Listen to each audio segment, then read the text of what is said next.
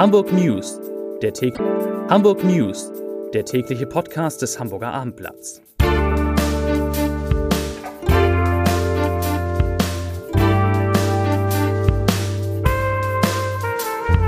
Hallo, moin, moin und herzlich willkommen zum News-Podcast. Macht ihn, wieso Klaus-Michael Kühne, ich verrate Ihnen, wieso Klaus-Michael Kühne weitere Lufthansa-Aktien kauft, weshalb auf der A sieben neue Behinderungen drohen und warum eine Kultkneipe in der Schanze schließt. Doch zunächst der Blick auf die meistgelesenen und geklickten Geschichten auf abendblatt punkt de. Auf Platz drei, Hamburg Service Kundenzentrum sind bald Geschichte. Auf Platz zwei aus der Wirtschaft, Zinsen steigen, wie man jetzt sein Geld anlegt. Und mit Abstand am meisten gelesen, Hamburg Shopping Factory Outlet Center Wittenburg eröffnet. Hier die Nachrichten im Überblick. Nach dem Ausstieg des Bundes hat der Hamburger Milliardär und H S V-Investor Klaus-Michael Kühne seine Beteiligung an der Lufthansa aufgestockt. Nun hält das Unternehmen siebzehn Komma fünf Prozent der Anteile, fast zweieinhalb Prozentpunkte mehr als bisher. Dies unterstreicht die positive Sicht der Kühne Holding auf das Unternehmen, wird eine Sprecherin zitiert. Man habe das Verkaufsverfahren des deutschen Wirtschaftsstabilisierungsfonds gerne aktiv unterstützt. Der Logistikunternehmer Kühne war erst im März mit zunächst drei Prozent bei Lufthansa eingestiegen und hatte dann seine Beteiligung sukzessive erhöht. Im Juli war er mit einem Anteil von fünfzehn Komma null eins Prozent zum größten Aktionär aufgestiegen. Die F D P erhöht den Druck auf Bundeswirtschaftsminister Robert Habeck. Angesichts des A K W-Stresstests fordert Michael Kruse, energiepolitischer Sprecher der Liberalen, nun eine Kurskorrektur.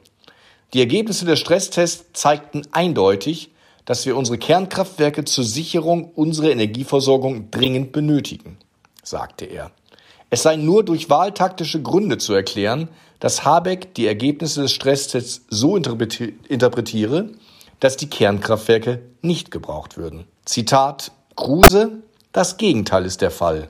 Der Weiterbetrieb der Kernkraft ist alternativlos. So ließen sich auch die Strompreise senken.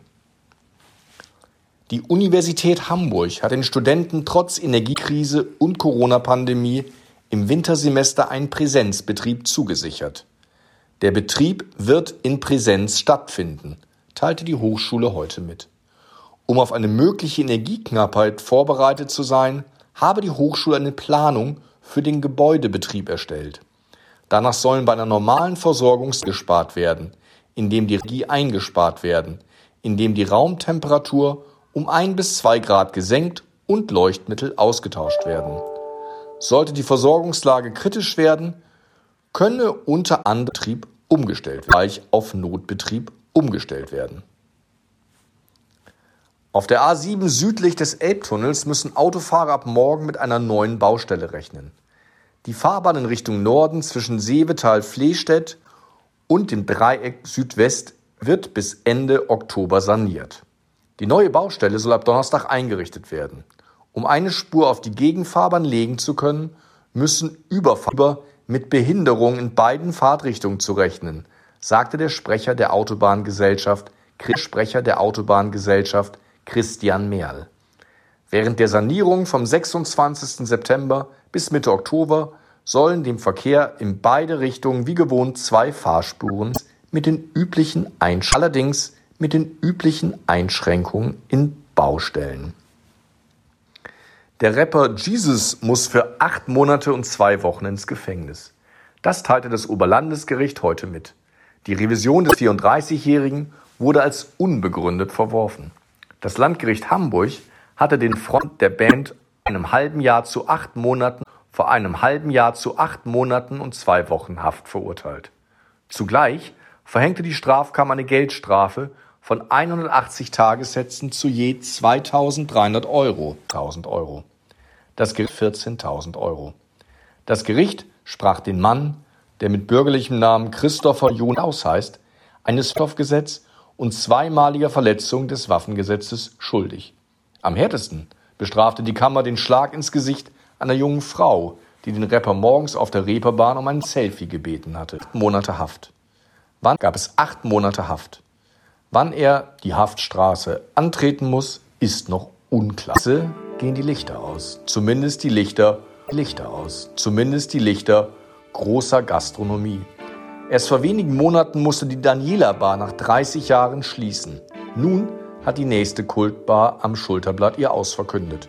Am Tag, dem dreißigsten September, öffnen sich nach gefühlten siebenundzwanzig Jahren die Türen des Saal zwei, wie ihr ihn kannte, zum letzten Mal, teilte der Betreiber Oliver Hör in einem emotionalen Beitrag über die sozialen Medien. Ihn sei es damals wie heute der schönste Laden auf dem Schulterblatt.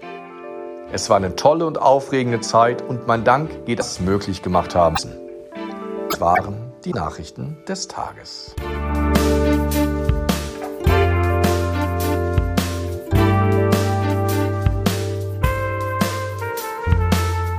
Weitere Podcasts vom Hamburger Abendblatt finden Sie auf